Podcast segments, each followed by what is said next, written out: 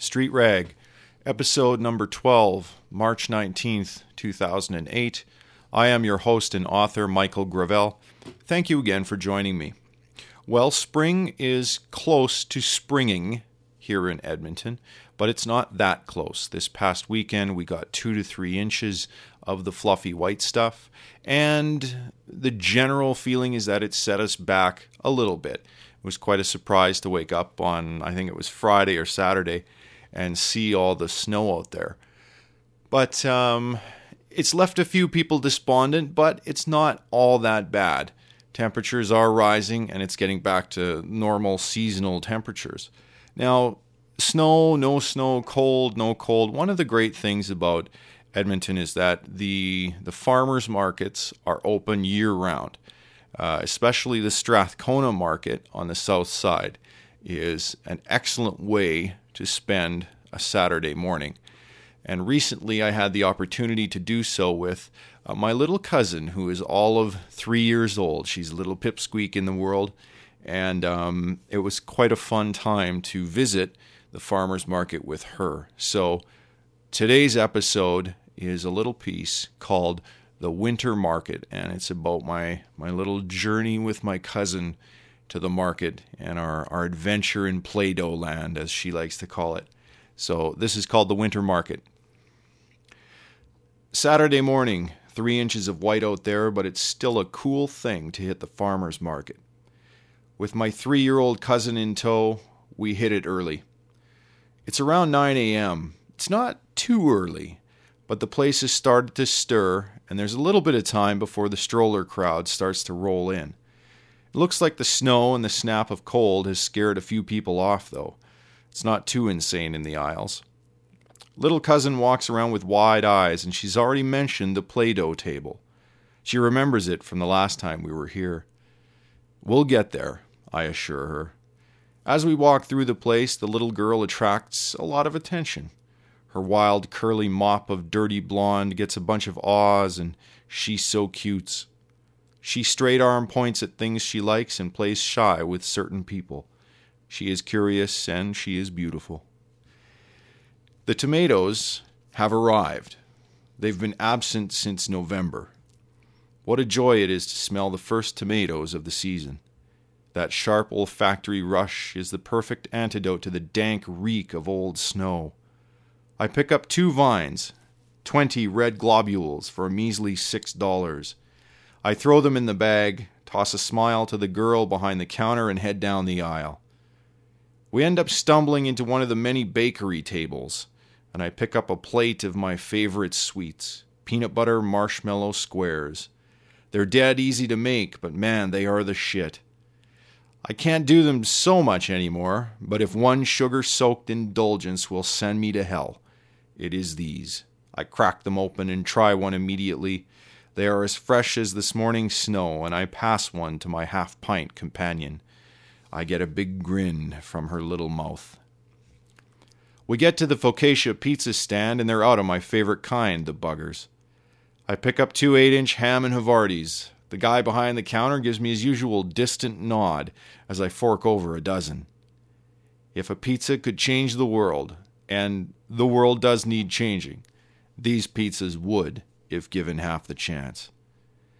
We slide down the aisle to see my friend who spins the blue pottery. She is a true artist. She's always got something new, and her work is wonderful. I eye up an extra big mug with a wide base. It's gorgeous and perfect for early morning tea, so I buy it. The blue potter is happy that it's Saturday. It gets her out of the house and away from the kids for a few hours. Some Saturdays she looks spent. Today she's the goods. Up around the bend to the green cellars. The usually smiley woman is frowning behind her glasses. Who knows why, but the greens are crisp and the potatoes are humming. I grab a bunch of young lettuce and baby spinach. My change is delivered with a frown and a hint of contempt. Life is too short for that kind of stuff. Toonie in pocket, green in bag. In front of the outside snowscape, the windows hang with a touch of frost. It'll still be a few weeks before the hot dog wrangler is out there. The little one is getting anxious. The Play Doh table is two aisles away, and she knows it. But first, we must visit the Woodman.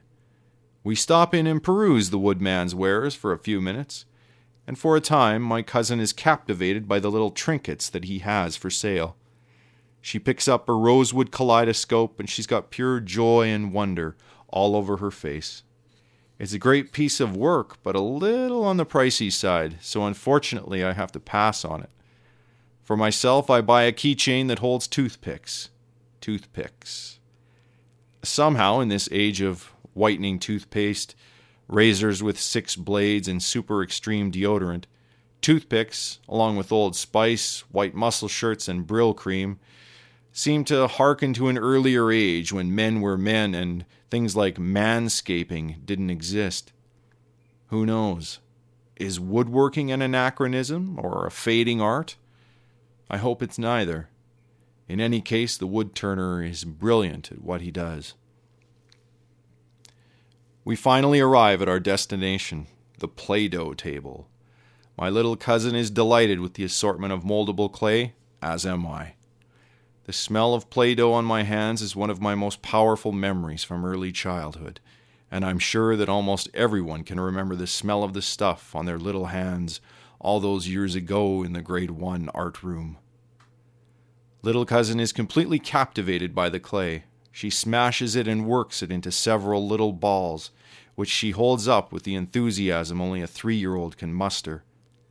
I buy her a three pack of the clay, the rainbow pack. She hugs my leg, looks up at me, and says, Thank you, with the most genuine smile I've ever seen. You're welcome.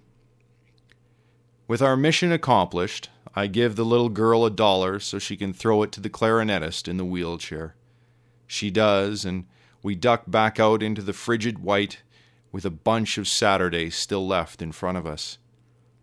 Toothpicks, pizza, Play Doh, and little cousins. May they live long and always come to visit. Thanks for listening. The Street Rag podcast is recorded in Edmonton, Alberta, Canada, and is spoken by the author, Michael Gravel. Episodes are available via streaming audio at streetrag.com slash podcast, or you can subscribe via iTunes by visiting that same URL, streetrag.com slash podcast.